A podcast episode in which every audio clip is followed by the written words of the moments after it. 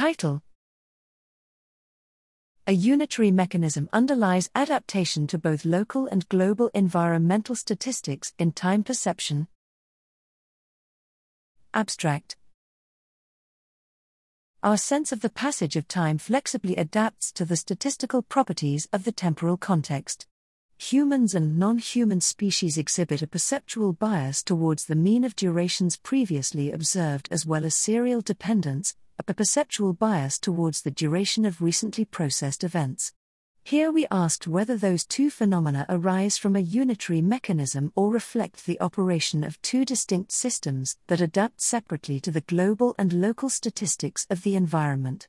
We employed a set of duration reproduction tasks in which the target duration was sampled from distributions with different variances and means.